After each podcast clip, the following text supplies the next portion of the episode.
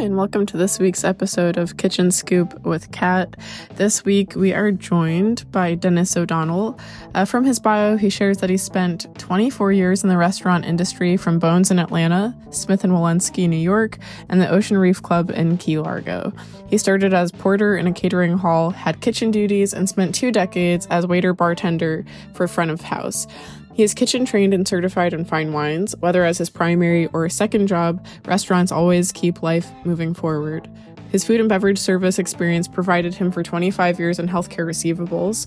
In food and healthcare, it's all about teamwork and devotion to the customer. I'm really excited about our interview together and I look forward to sharing this with all of you. If you have any questions, um, feel free to reach out to us on Instagram at kitchen scoop underscore WPB or you're welcome to email into the show at kitchenscoopwpb at gmail.com. Thanks so much.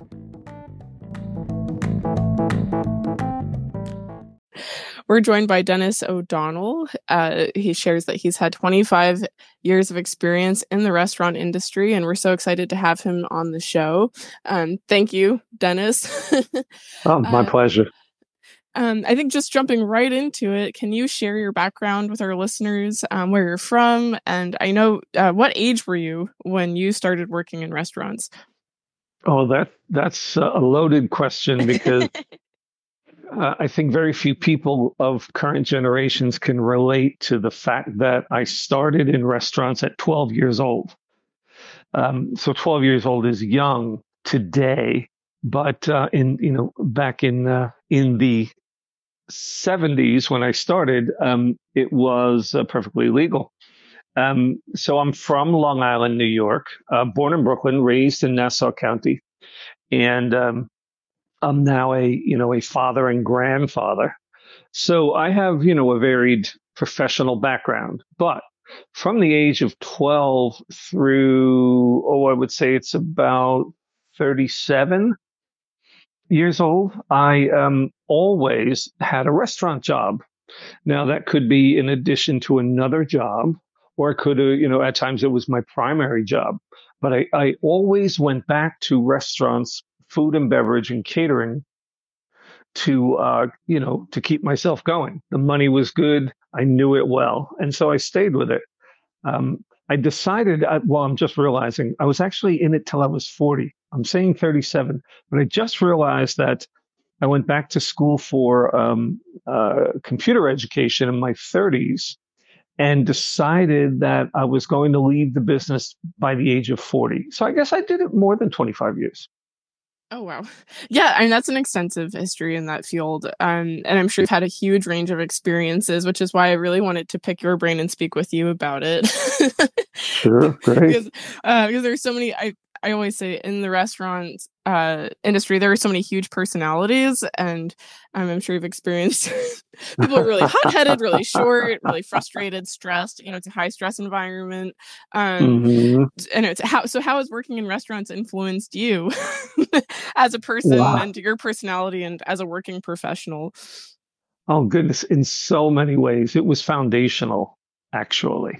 Um, it's it's interesting that we're having this talk because I had I corresponded with um, a cousin of mine today, earlier today, uh, because I saw a post about a restaurant that he had worked in years ago, and we exchanged some thoughts on the subject, and we both agree that it was foundational for us, that it shaped us, um, I, and there's a chance that it shaped us because we, you know, it was one of our earliest professional experiences, but um, that we we took so much from it, we gave so much to it, and we took so much that we. And uh, he said it. I agree. We still use those skills today. Um, it taught me what hard work was. Let's just start right there. It taught me that you know what hard work is it's and at the same time it taught me this is foundational it taught me that while it is hard work you can never let them see you sweat. Oh, which is you know it was it was about grace under pressure. Um, recognizing that the the job uh, the work was not about you and your experience of it that you are there to uh, create um, an experience for others, a pleasant, relaxed uh, experience for others that um, really should be a, at least a cut above a an at home experience for the customer. Because if it were not better than being at home, why would they go out? Yeah. Uh, so it, yeah, it taught me a lot about how to um, function at a high level of stress, how to multitask uh, on you know really on the go under high pressure, how to constantly um, reorganize your priorities you know as as as um, as needs arose and as you um, judge the timing with which all aspects of the evening are functioning. What I mean by that is, uh, um, you know, in uh, restaurants when they open, they seldom are full. You know, uh, in my, you know, when I was working, they were there were usually a lunch crowd which thinned out, and then a, a dinner crowd. So there was a lull in between. And when I came into work, typically there really weren't many tables seated. And then it goes from, you know, a placid dining room and builds um, to oftentimes what appears to be chaos. You know, you know, chaos, absolute mayhem sometimes. If you've ever worked a Mother's Day, and uh, if anyone listens and has worked a Mother's Day, they probably just chuckled. Um, Mother's Day and holidays. So you have to um, learn how. I had to learn how to. Um, and, and, then there's the back office, right? Or the or I call it back office, but the the kitchen and um, their their timing. You know, there we are all in a reactionary mode because people just show up or they don't. But they, when they show up, um, they they they impact the dynamics of the evening, um, your pace, your focus, and then you've got to translate their needs, their wants to a kitchen crew um, who themselves are being pressured from, let's call it anywhere from five to 40 waiters or waitresses, right? Servers, they call them. Um, so it's a really fascinating environment from a human dynamics point of view. That's, you know, as I look back at it, I can, I can view it that way. But at the time, uh, in my, you know, later years in the business, I began to recognize what I was doing. I was constantly reading the room, reading my customers because I could have one table uh, knowing what the functionality and the pace, uh, what the function was of the meal, and what the pace it, uh, was that was being set at the table. Okay. Some people, yeah, some people want to get in and they want to, you know, get to a movie. So feed us quickly and get us out. And so right. they're on, they're on high speed. And then you've got others celebrating, you know, grandma's um, uh, uh, birthday which is a slower pace. Uh, other times, uh, so you've got to understand, you've got to be able to read people, read a table, um, and fit them into your ever evolving rhythm. It's uh, I use that today. I it, I'll tell you what when I when I went to work in New York City in a variety of functions, um, it just clicked in. You know, anyone who's worked in New York City would understand what I'm talking about. The pace is phenomenal there are millions of people, and um, to it, it taught me this business taught me how to operate in chaos do you look for in new hires? because I'm sure this is a challenging role, as you've shared, that they have to read the room, they have to understand pacing, um, being able to provide their guests a really great experience. And um, what are some of the forgivable things as you're training, you know, new staff, and what are some things that you find intolerable? Excellent question. Yeah, it's it. I find that the the staffing of the you know the front of the house of a restaurant very interesting because it is generally a transient population, meaning the staff are generally transient. They're temporary, and they're typically part time, and and these days younger. So you know what? How do you bring someone let's call them semi inexperienced or only semi uh, or no experience semi engaged because you know younger people tend to have all sorts of other things going competing for their interest.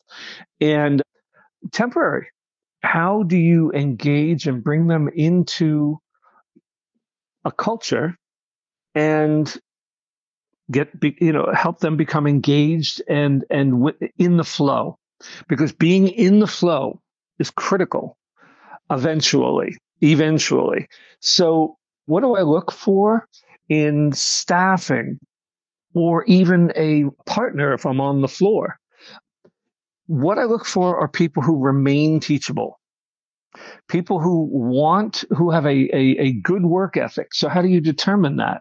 I think it's a level of enthusiasm that they bring to an interview and to the to the work itself on a day-to-day basis. Enthusiasm a positive attitude people who i look for people who have not just a want for the job but a need for the job but first a want a desire for it there are an awful lot of people who enter the business because they have a need, right? They perhaps uh, have not developed enough other skills or there's a, some situation in their life where they have to get, you know, this kind of work. They need flexibility. They, you know, they don't have childcare until four in the afternoon or whatever it is, that there's always often a need in, in the person who comes to work in the restaurant business. But what I'm looking for is the right attitude. The right attitude for me is someone who brings enthusiasm. And if they can't bring it, they know how to muster it, right? Uh, you've heard the expression, fake it till you make it. Because you are, you are the restaurant. You are the face. You are the personal contact with that individual. They, ne- with the, with the car, the customer, they never meet this, the kitchen staff they only meet the host very briefly, especially in this day and age. They will, you know, pass you off to someone to seat you, and then it's all about the server. So I think the server leaves the greatest impression. And that I also think the server is the forward face. Oh, I'm sorry, the the representative of the customer to the house, which is a foreign idea to a lot of restaurants. I think I think that as as restaurants become less and uh, fewer and fewer privately owned restaurants open, the more they become big, you know, or opened by uh, corporations, that it is all about profit and the bottom line. And I'm looking for people who recognize that if the customer leaves with a poor impression of the food, it is also part of the cost of the server's fault. What do I mean by that? The server has a responsibility that when food is put up to be brought to the table, that they inspect it. Okay. And that and that they help the line that is putting the food out understand that this is first of all well done or unacceptable. I don't want a server who will put food. No, I'm, I'm, putting my customer hat on here. I don't want a server who puts food down in front of me that they themselves put no care into or the kitchen put no care into. And there's no excuse. I've heard I've heard servers in large restaurant operations, large chains rather, they, they don't even drop it off. There's this disconnect. They take the order and somebody else, a runner, drops it off. Right. Right. And they drop it off and they run. And if you ask, if you you know pause them to ask a question, they don't have the time or they don't understand why you're asking them to deal with your disappointment with the appearance of the food or the particulars that you added in your order that might be lacking. So I'm looking for people who are conscientious and take responsibility for the customer experience. That's what I'm looking for because it's ultimately customer satisfaction. It is not only about profit to the house. What do I mean by that? That there's a great old story about a barber, which I'll tell if you like, but it's a it's not about this visit. It's not about this visit. It's about whether or not you return. Okay, I love that. That's yeah. yeah. No, it's true. I think have and you're right. The server really is primarily responsible for that quality control initially. You know, they've engaged with the customer, they understand their needs. So to communicate those effectively to the back of house and to actually care, like to actually see it through Yeah. all the way and and to carry that all the way through the end of service is really important. And you can tell, like you can totally tell when somebody's having an off day or when they really just can't care.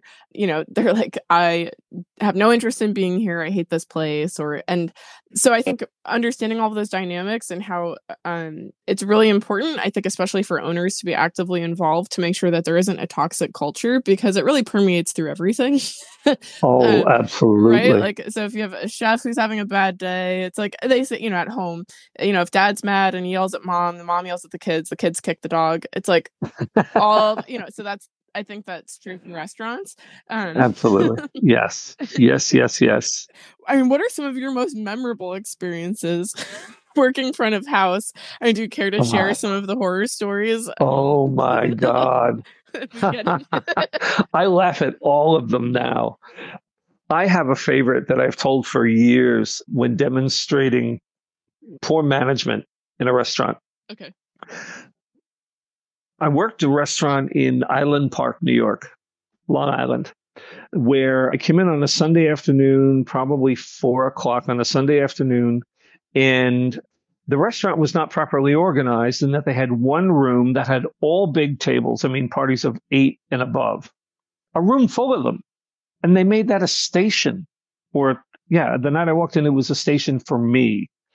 And with, I, I would say within 15 minutes of punching in, they seated me with four tables of 10. So- they're like get to it. Yeah it was it was really irresponsible. So you know that's that's that speaks to management how. So first of all you must organize your dining room properly so that you don't put all big tables on one station you need to take into account the ability of the server to you know provide proper service. Secondly it's how they seat the tables you know the rhythm with which they seat these tables. You don't we used to call it being buried.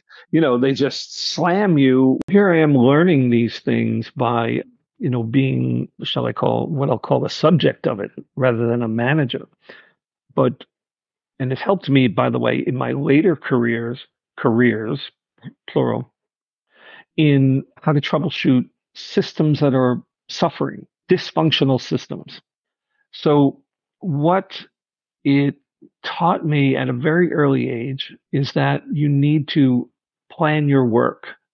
That means, you know, distributing the workload evenly throughout the staff so that you don't bury someone and then cause a terrible experience for that person and the, and the customers. Because if they can't get the service they need, they, they will walk away with a bad experience on top of that, so it's about planning, you know, planning, planning out your room so you can seat people in an orderly fashion, that you don't overload a server, and and that if if you see that they have been you know handed too many customers or you know significant number of customers that you don't uh, that you hold back you know even if you have to hold back the, the customer they'd rather sit i think in the lobby for a few minutes or at the bar rather than go to the table with expectations that the meal is going to begin. And then the server ends up stumbling their way through the whole thing. So it's, I think it's being my, it's mindfulness. That's what we're talking about. Mindfulness in every aspect of the house, starting with the hostess or host and, or, or, even taking a step further back, planning your room and your layout you don't put all your big tables in one station or one area because it happens to fit. You need to design your room to include a balance of small and large tables for each station.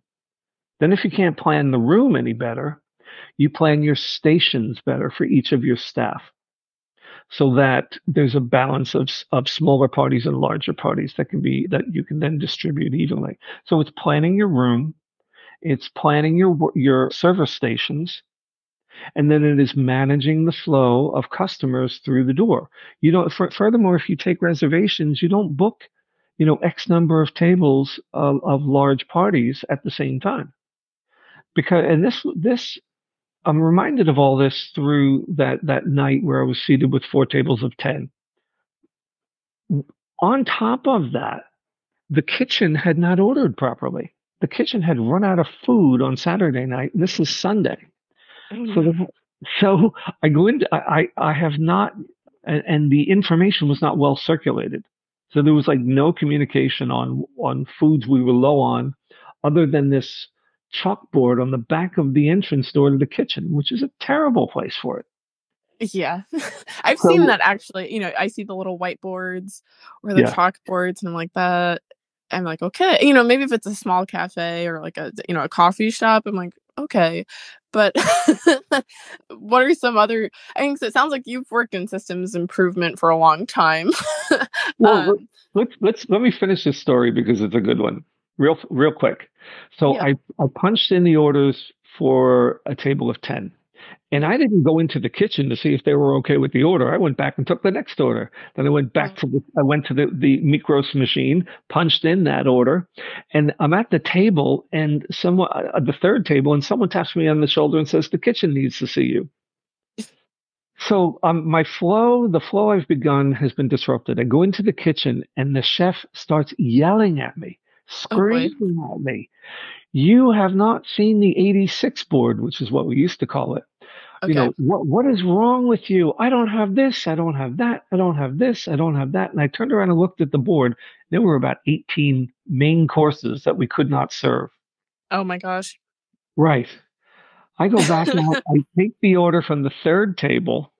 I punch it in. They call me back into the kitchen. He starts yelling at me again. And I go back to being cool under pressure because I finally yelled at him. I broke, broke. I said, well, if you had done the ordering properly in the first place, we wouldn't be in this situation. so what was what was described to me is that as I turned and left the kitchen, he picked up a pot of boiling water off the stove and heaved it across the kitchen at me. oh my god. yeah. So that's how far it can go. You know, uh, it can get very dangerous.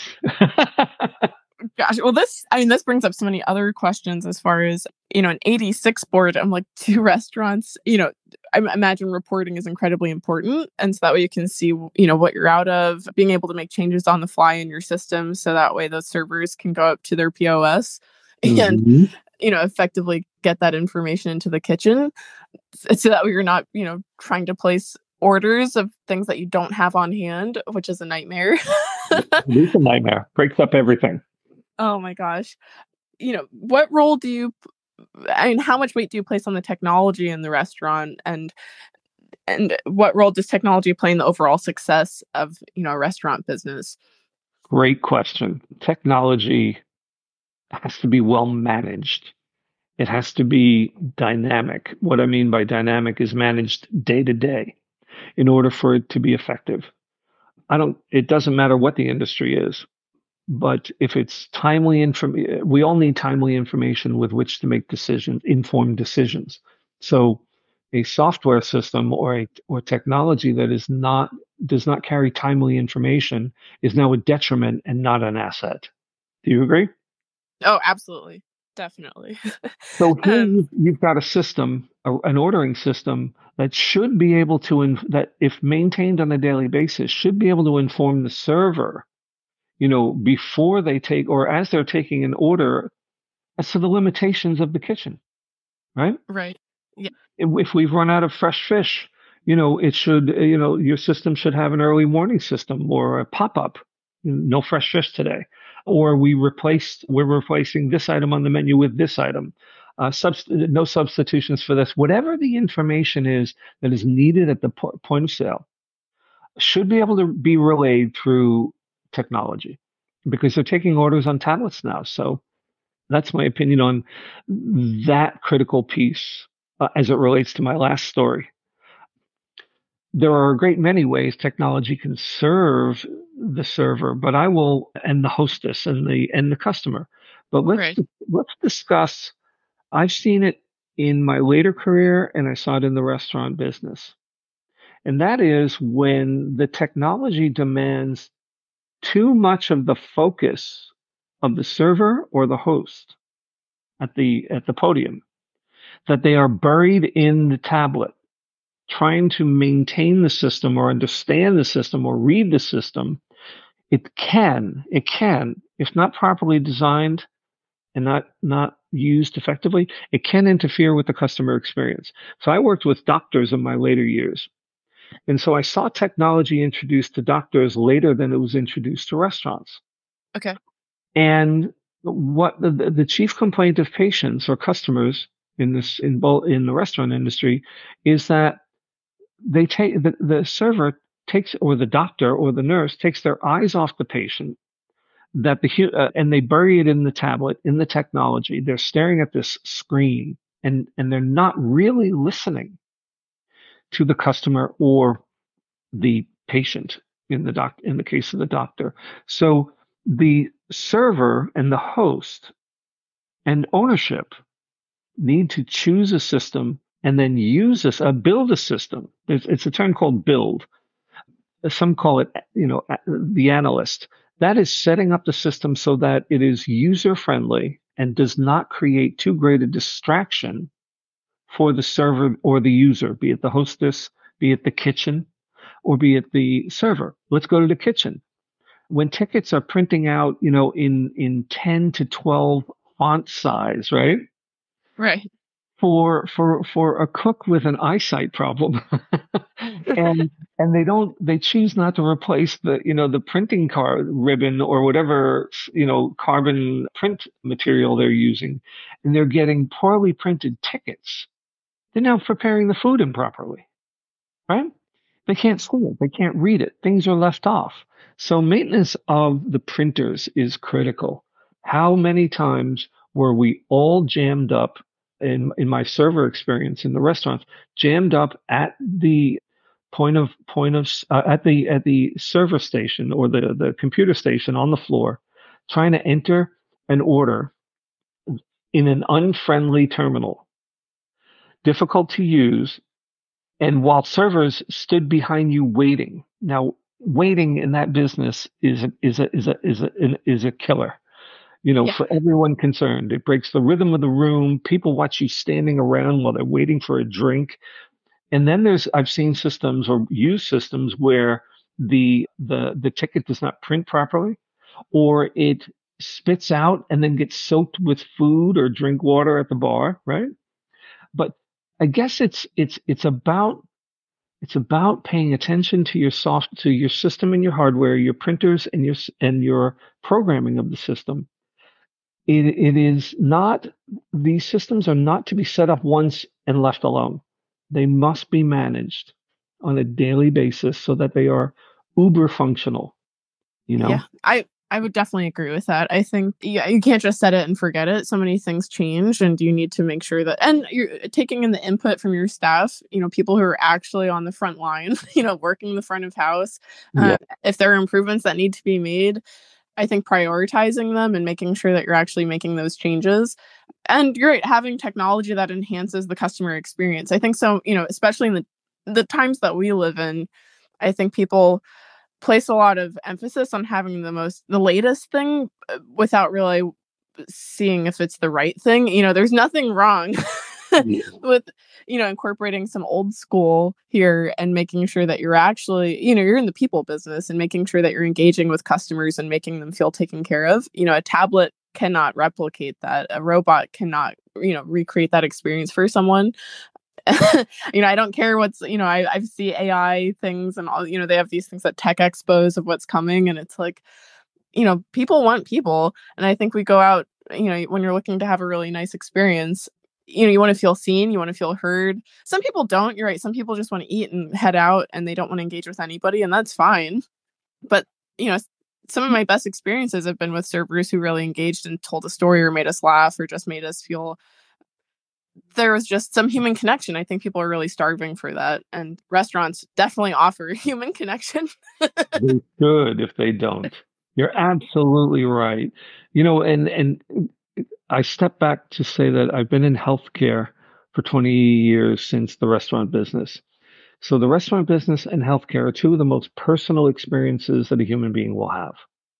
So if you eliminate the human being, you know, the the the the server, or you minimize the contact of the server with the consumer, or if you minimize the human contact in healthcare with the patient, you are really starving them of a key component in the experience. Yeah. And And you've got to, think got to be mindful of that. yeah, I think it's important to have tech in place that allows your customers to, you know, for the staff to engage with the customers more. Something that relieves room for more time to engage and to, you know, Mhm. and to make sure you're making more connections. And, you know, and I think I think there's a lot to be gained from that. And I think a lot of, uh, you know, as people are researching tech for their restaurants, that that's really important. I wanted to Mhm. go back to say, so, you know, people, we had talked about people taking these jobs out of necessity. Oftentimes, you know, people are looking for a part time gig, maybe they're in school. Do you think people can make meaningful careers in these positions, you know, in service? Uh, what can they do to excel and to stand out and to be considered for promotions? Oh, great question. The most successful restaurant I ever worked in had career servers, which was a fairly foreign concept to me. So this was Bones Steakhouse in Atlanta, Georgia. Once upon a time, I don't know what they're doing today, but once upon a time, a five star Michelin rated restaurant, always full of celebrities and sports figures. A very dynamic restaurant and the most excellent place I've ever worked in my life. They had career staff. So, what was the difference? Well, temporary people, shall we call them, you know, interchangeable staff, I would call them, d- is not necessary if they can earn a living at it. Meaning, if they are poorly compensated and unsatisfied, they're not going to stay very long. And so you will have constant turnover. Sure. Furthermore, there's an expense, as we all know, attached to constantly retraining. That's the, you know, that's a, an incurred expense. There's the the soft expense, which means that if you are teaching people constantly while they're serving, that you're losing customers because they will miss a beat, they will miss a detail. So in my, I believe in career servers, but they have to be able to earn a living at it. You know, I've I was a single parent, okay, a custodial parent. So I had to be able to put, you know, take in X number of dollars every week. And if the restaurant couldn't guarantee it, I had to go get a job that would. And this is a point that we haven't discussed yet. It is the politics of a house, right? A restaurant. I have been in too many restaurants where, what's the word? I'll use the old term, kissing up to the management is what won you, won you favor and won you the best stations and won you the favor of the host where they served you with the best tables and they filled you up first. I have been the last person in the line too many times to not discuss politics in this talk. It is critical that everyone is treated equally, not just fairly, but equally. If they're coming into work and they're putting in their hours, they deserve tables. They, it, when you put people last, you know, when you put servers last, they're going to treat the house as if it's unimportant. And by that, I mean they will they will steal, right? Let's not let's not pretend that people don't do that. They will steal. They will have a sour attitude if they're being seated last in the whole house, and then they, their station dries up first. You know, I've seen that a lot. So servers need to, I'm sorry, managers need to be mindful of how they seat a room, how they treat everyone. They need to be careful that uh, when when people on the floor are kissing up to them, flirting with them, if you will, it happens. They have to be careful, and and management, like senior management, needs to be mindful of watching out for cliques. Okay. That's good advice. Very important. I can't tell you how many people I know have left jobs, including myself, because they were not brought into the clique. They were not welcome in the clique. Why? They only work two days a week. You know, as you know, restaurants don't put their full staff on seven days a week.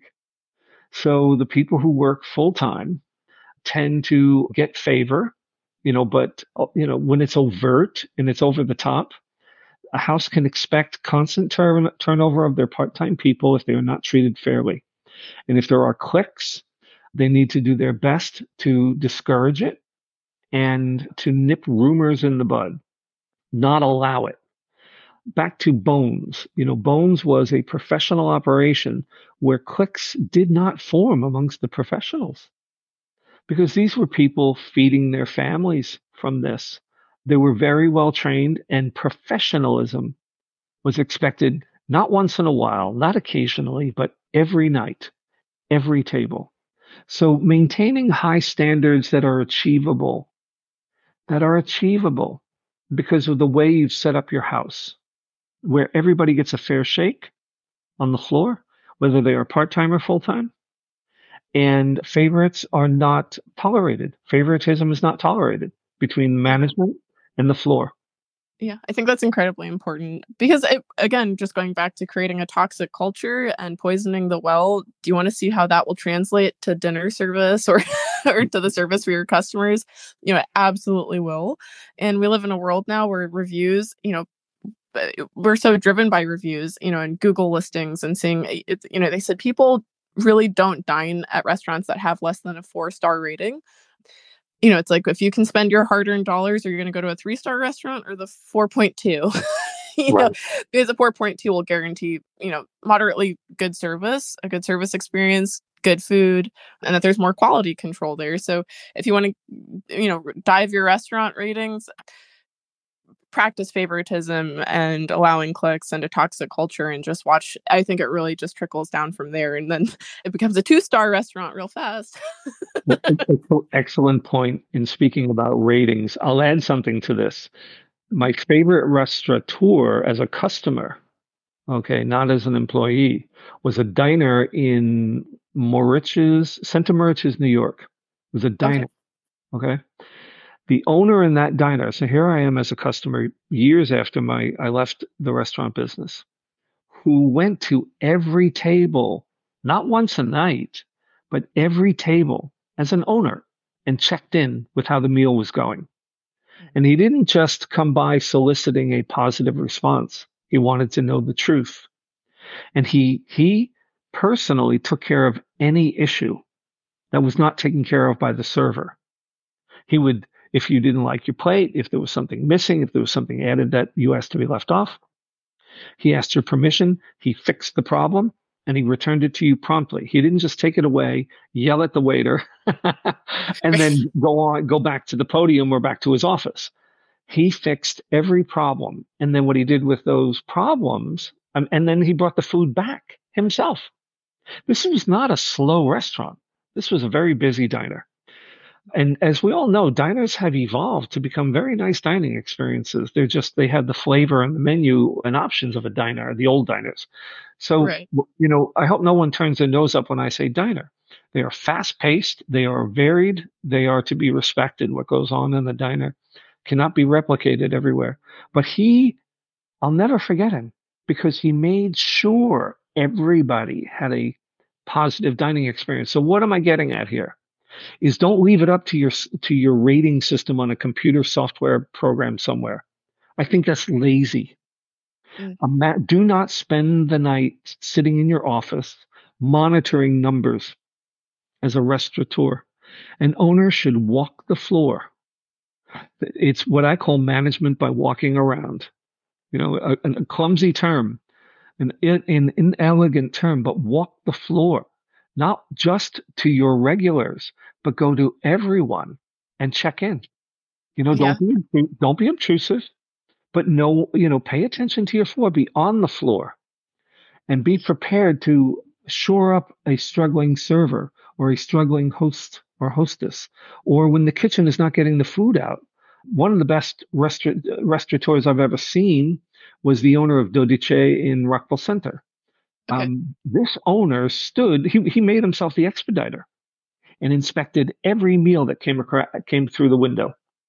I love that actually. That's I mean he put himself that's that's where you're going to catch things like that is that's where it's going to happen on the pass is that expediter like exactly right. and he's watching how his line is working. Are they functioning right? Are the right people in the right places?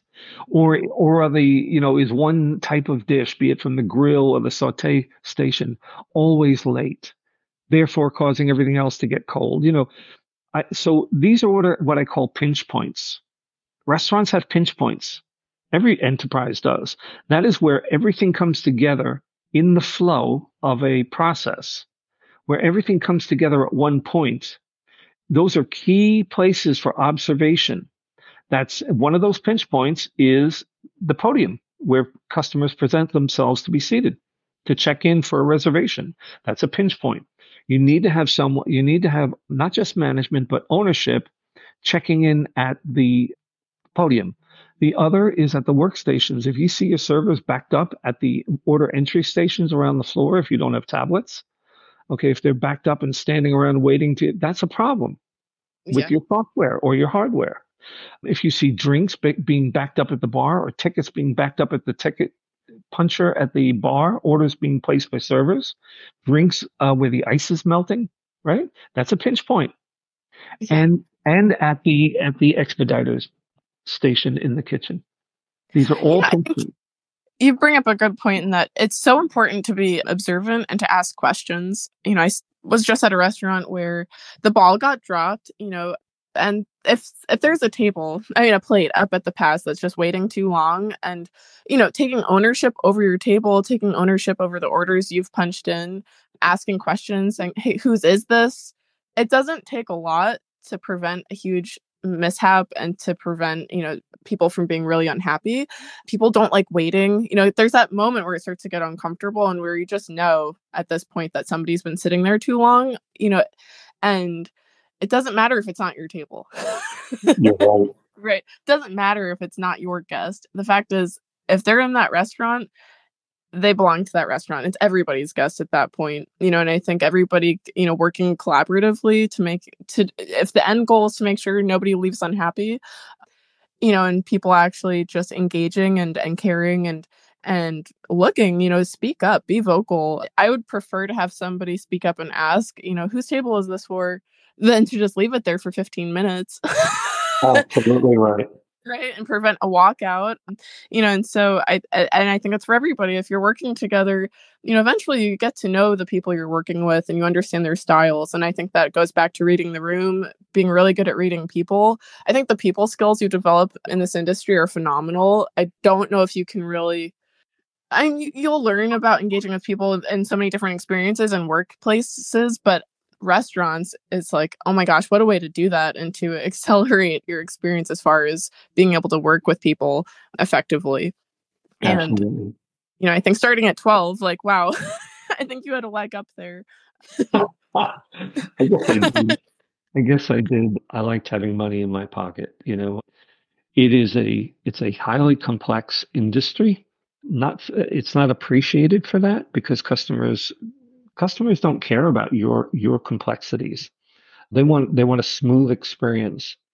So I think in in summary that if you create a smooth workflow, if you pay attention and constantly uh, to to where the what's happening at your pinch points, right? And what's happening, you know, if you can, and if you walk the floor and pay attention to what's happening, you know, re- learning how to read the customer's faces and to ask them on the way out. I mean, typically people who have had a good experience are walking out smiling and laughing. That's typical. And if they're not, if they're walking out quickly, brusquely, they have been delayed or they're annoyed by what went on at dinner. And you need to, you need to be able to read people, read the flow, have your finger on the pulse while the work, not the work, rather, while the evening is going on.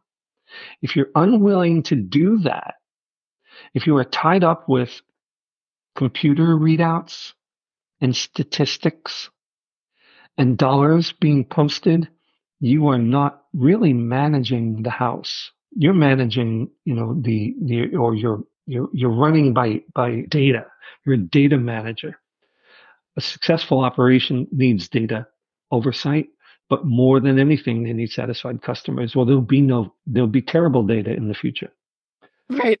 Yeah, if you forget the heart of your business and you think that and you're just driven by numbers and looking at reports and if that's where you spend your time and all of your energy and you aren't addressing all of the things that you've described so wonderfully for all of us today, I think you know you'll see a lot of that's what will make or break you and you'll and there are so many people who try and attempt to get into this business and maybe they think it's going to be easy or they have this dream of uh, engaging their communities and that it's oh it's so easy let me just open a restaurant you know i like food i like people right and you know those but you know you, you know those restaurateurs and you've i'm sure you've experienced yeah. it and there's so much that goes into this um, and you know and developing your business sense and you know building that business acumen it's it's not for the faint of heart. This is a very tough it's a very tough business to hack it in but there are a lot of successful businesses for a reason and i think that's because of what you just you know you explained that people who really take ownership over it who are constantly engaging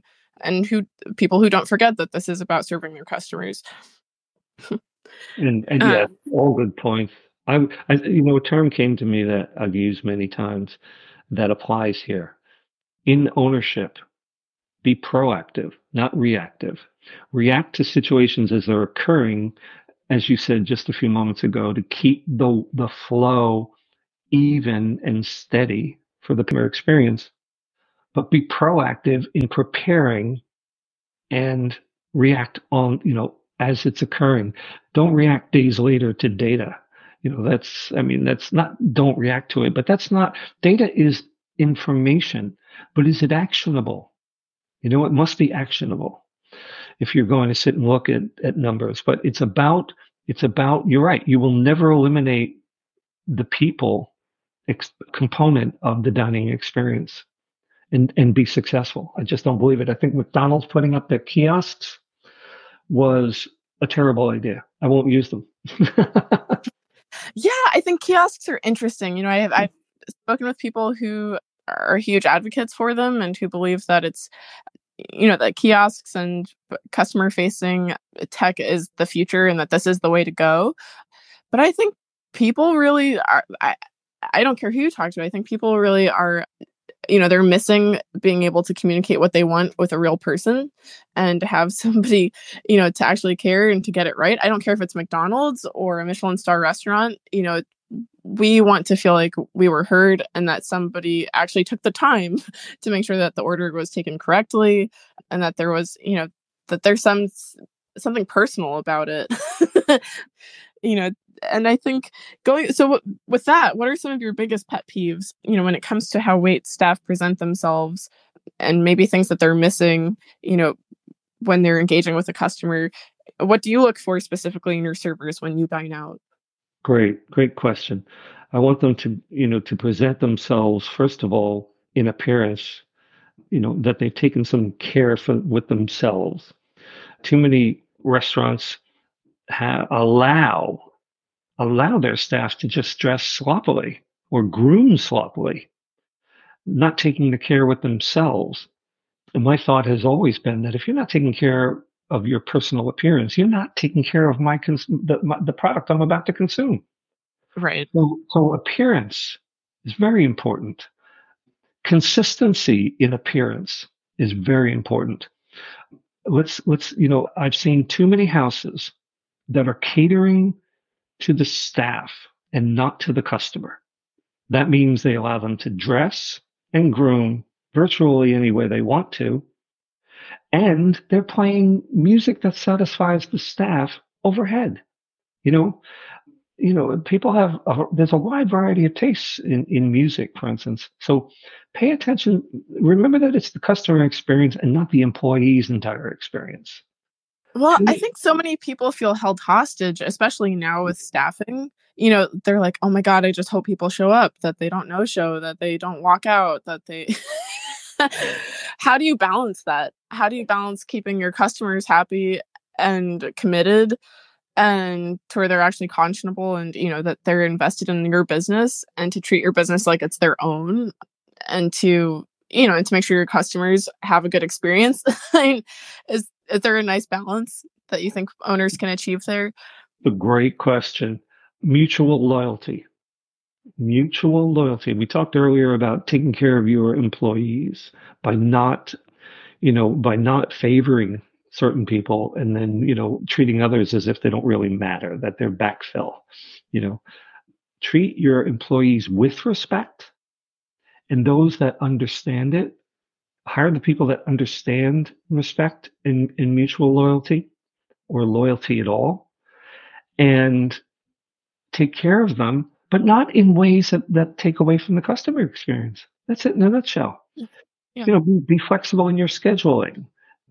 You know, don't embarrass them on the floor. You know, I've seen waiters embarrassed by their by their management on the floor. I've seen people call in because they couldn't get a babysitter. You know, someone came down ill in the family. A lot of single parents in this business, and they can't get to work. I've seen people fired for that. So if people see you, even if it doesn't happen to you personally, if you watch management disrespect other employees or treat them as disposable, then you you have not you have damaged any chance for mutual loyalty. So don't treat your staff as if they're disposable, but have some minimum standards that the customer will respect and explain why and insist on adherence to those standards.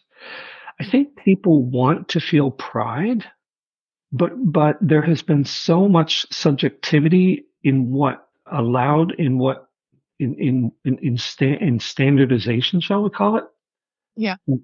There's been so much focus on the individual in society, what the individual needs and wants are, that it has crept into the work, workplace, and frankly, I think it's ruining many businesses. So create standards that people can meet that are a little more than accepted by the customers, but rather sought by the customers, such as grooming and presentation. Do not pressure your staff to the point where they, when they present at the table, they're not pressured and harried and have no time for you because people read that right away and they're totally tipped off. you know, when the customer is looking, when the server is looking past you as you place your order, they're not with you. And by checking in at the table, right? Again, we talked about checking in at the table. You will find out how messed up the order was. Do not just, well, not ser- server, I'm sorry, runners are helpful to drop off the food, but they must also take responsibility for getting the order right, or someone must drop by the table afterwards to make sure that the order was was right. So I want st- I want staff to come to the table focused on us. I want them to take the time to answer our questions. Furthermore, they must know the answers. So I go back to Bones. Bones Restaurant made you train for four weeks as a server. Oh wow. Okay. You also, you also had to spend one of those weeks in the kitchen preparing food. Oh wow. You had to know what went into every dish. You had to be able to recite it at the table. So anybody who asked a question about any dish, you could describe it. They also held a meeting before every session or every shift. We literally came together and, and the VP of the of the restaurant came and stood with us and talked about the ups and downs or the quality of the food or something special that, that they were wanted to be promoted. And they brought down cooked samples of the specials of the night. Okay. Oh, okay. Everyone, everyone got to see it and taste it.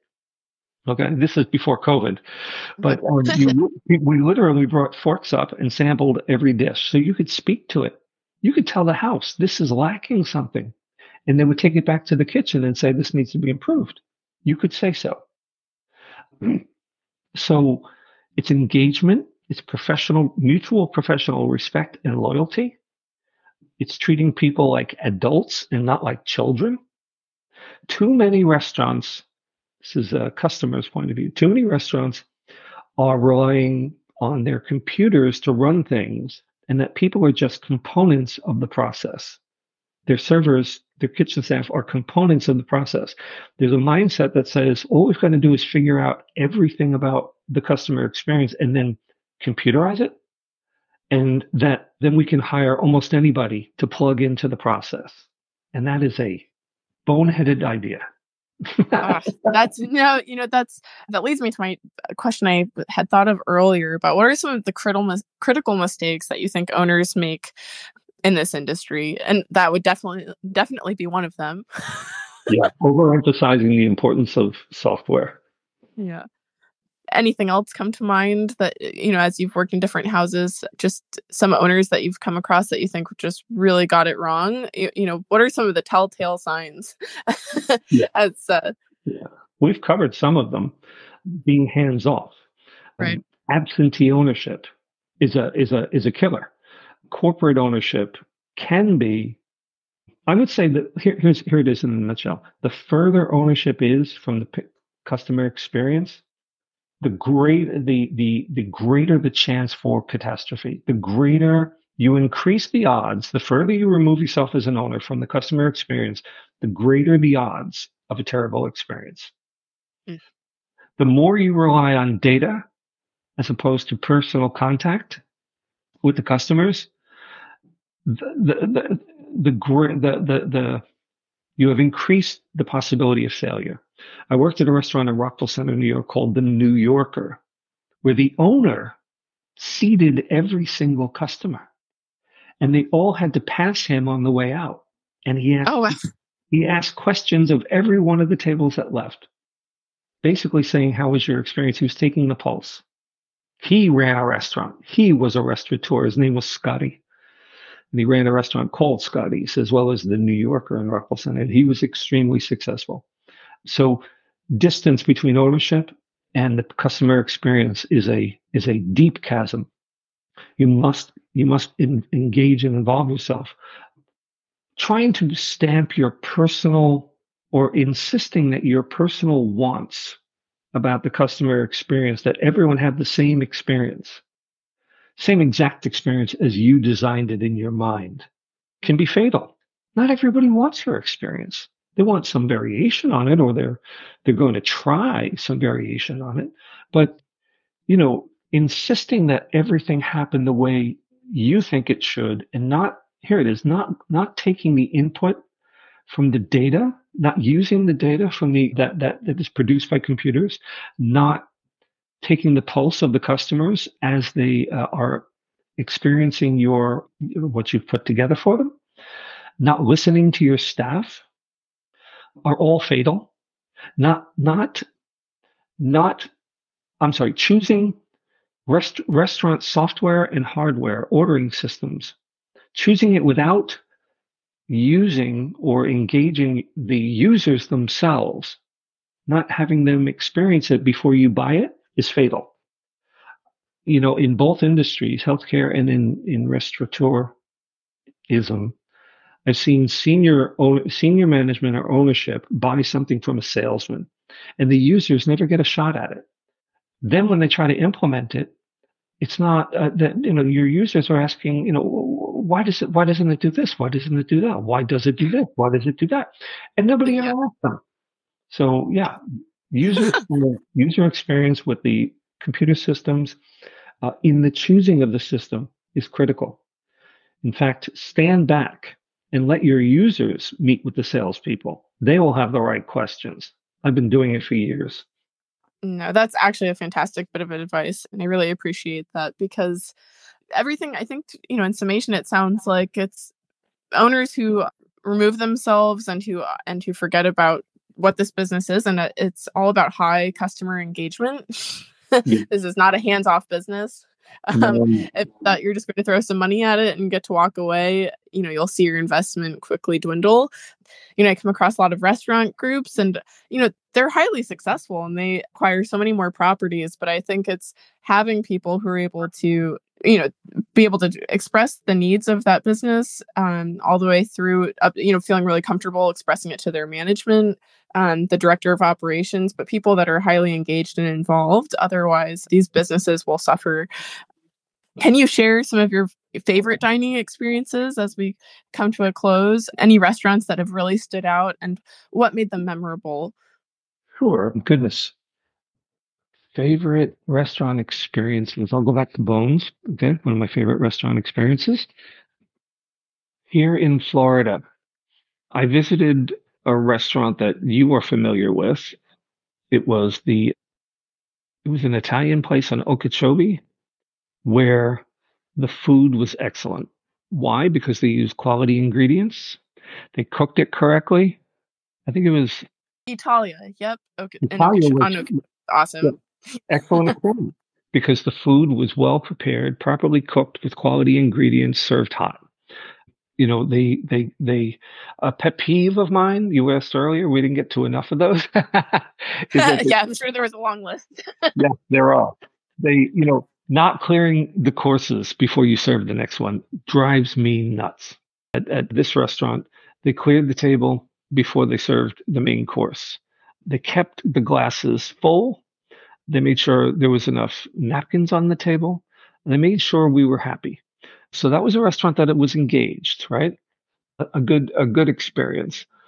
So quality ingredients, well prepared, delivered on a timely basis. Another pet peeve, going back to pet peeves, is one course being served on top of the one that hasn't been finished yet. Oh, yeah. That is amateur. Especially in fine dining experiences, it's like that's fatal. Like you can't. That's just not. It, you just cannot do that. In any, in any dining experience, I'll say. yeah. Um, I think it's I think it's rude. I think you are basically saying hurry up and get out of here when you serve one course on top of the other.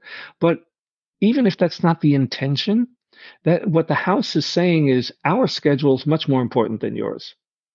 That we need to do it like this, and so you have to suffer. You know, you won't enjoy the first course, you won't even finish it before you start the next one. Or one will go cold while you finish it. It's just it's just amateur night good dining experiences are one where there we are seated with a smile that everyone that the host makes sure we are comfortable before they leave the table they don't throw down menus and walk away one where the server is comes to the table you know in less than five minutes and introduces themselves make uh, makes, makes eye contact with everybody at the table treats everyone at the table as if they are just as important as the the person paying the bill that they visit the table they or even if they're just observing coming by they don't have to disrupt they don't disrupt conversation to make sure everything's okay. So even with the best of intentions don't interrupt the conversation so you can be heard unless it's a critical point unless like you can't get a meal out unless you check in with them you know or it's disrupt the talk. So they are seen but not necessarily heard unless it's important. That you make sure your your drinks are cold you know there's ice in the glasses. And that once that main each course is put down you come by to see that it came out correctly right? Yeah. and, Um, and that the particulars were taken care of.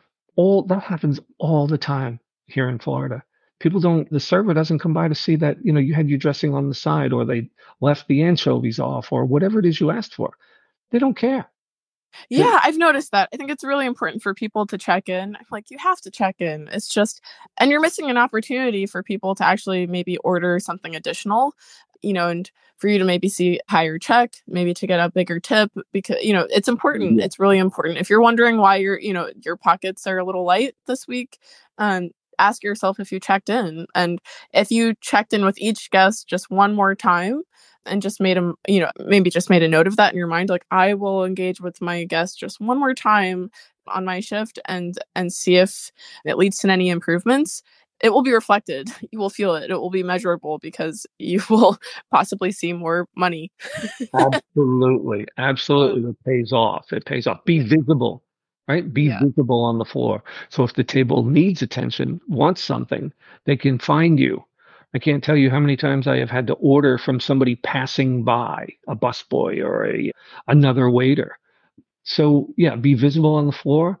Uh, make sure everything has been prepared and served correctly. Make sure the table is clean, right? And don't disappear when the main course is put down. yeah, don't run away. Don't run away. Yes. Yeah, don't So- run away. Yeah, as Uh, far you as know- go ahead.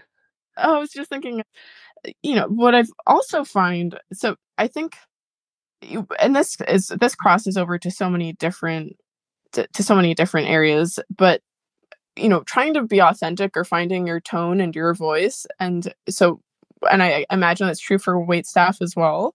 You know, fake it till you make it, and it becomes really easy maybe to see to try to take on different styles from other servers that maybe aren't true to you. you know, like it might work for one person to say, "Oh, honey, baby, uh, how are you?" You know, "Oh, yes, dear." But if that's not really true to you and it's uncomfortable, it will translate. You don't have to adopt everything that works for everybody else. You know, find your own style and just be yourself. You know, I think the owners hired you for a reason. and you know lead with that that you have something to offer and every guest experience and you know and to trust yourself a little bit more. I'm sure you know you get your chops with each service. There's a new opportunity to learn something new. But yeah i'd say it's it's definitely a pet peeve of mine as we've thought about pet peeves. You know when somebody i can tell that they're just putting something on that doesn't feel right. It's like a shirt that you just know it's not theirs. They're not wearing their shirt and they're uncomfortable in it and it's the wrong style. And then the the guest feels uncomfortable because you're like, hmm, something about this doesn't feel right. Yeah, and you, right. and you can't put your finger on it, but it definitely carries over and you don't know what you aren't, you know, you don't know what you're not allowed to trust. You're like, hmm, is it the food? Is it something going on behind the scenes? and it's really just you know making people feel comfortable um you know and to feel like relaxed you'll those people will come back if you can make people feel comfortable and relaxed and like they can trust you and they can trust the food because we aren't in the kitchens you know we don't know what's going on there so establish establishing trust with your server i think will guarantee repeat business or the server the server building trust and comfortability with the customer will, right. will, will, will improve the chances of repeat business. You're absolutely right. This goes back to your mention of human connection in, in, in, in the process.